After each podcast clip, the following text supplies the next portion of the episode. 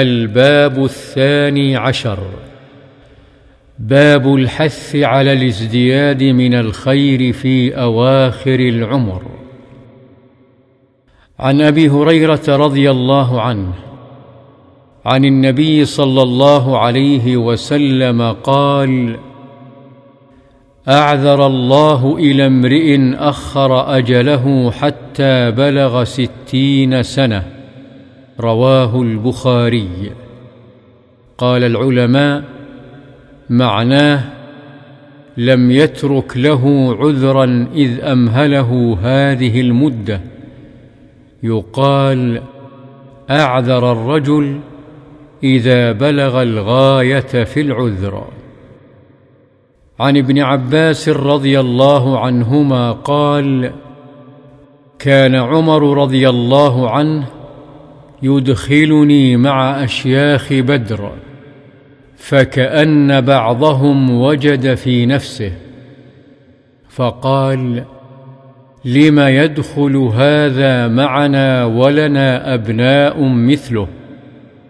فقال عمر إنه من حيث علمتم.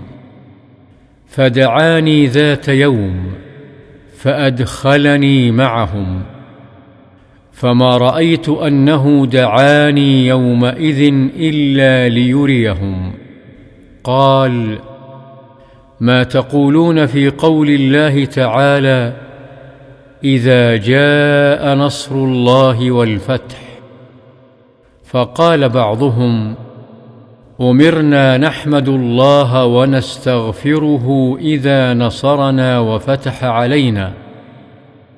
وسكت بعضهم فلم يقل شيئا.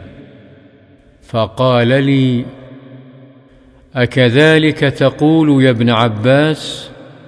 فقلت لا. قال فما تقول؟ قلت هو أجل رسول الله أعلمه له. قال إذا جاء نصر الله والفتح. وذلك علامة أجلك فسبح بحمد ربك واستغفره فقال عمر رضي الله عنه ما أعلم منها إلا ما تقول. عن عائشة رضي الله عنها قالت ما صلى رسول الله صلى الله عليه وسلم صلاة بعد أن نزلت عليه إذا جاء نصر الله والفتح إلا يقول فيها سبحانك ربنا وبحمدك. اللهم اغفر لي. متفق عليه.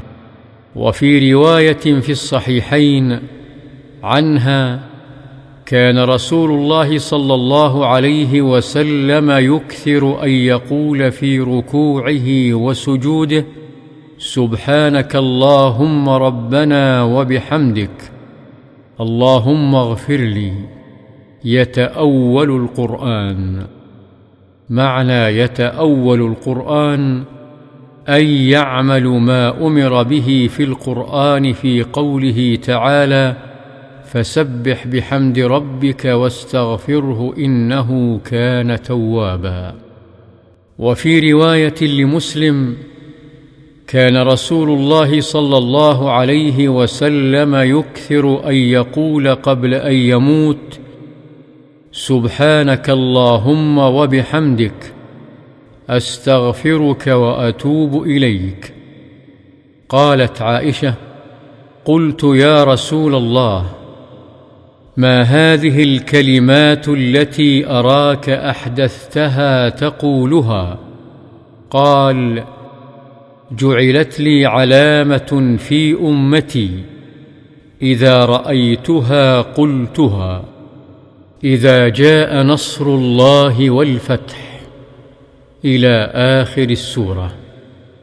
وفي رواية له كان رسول الله صلى الله عليه وسلم يكثر من قول سبحان الله وبحمده.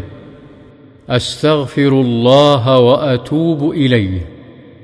قالت قلت يا رسول الله أراك تكثر من قول سبحان الله وبحمده أستغفر الله وأتوب إليه.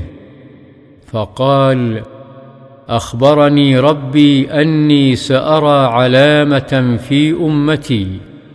فإذا رأيتها أكثرت من قول سبحان الله وبحمده أستغفر الله وأتوب إليه فقد رأيتها.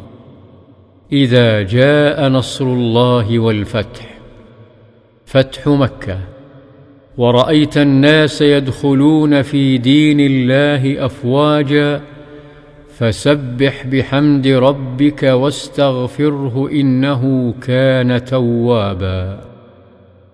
عن أنس رضي الله عنه قال إن الله عز وجل تابع الوحي على رسول الله صلى الله عليه وسلم قبل وفاته حتى توفي أكثر ما كان الوحي. متفق عليه. عن جابر رضي الله عنه قال قال رسول الله صلى الله عليه وسلم يبعث كل عبد على ما مات عليه. رواه مسلم.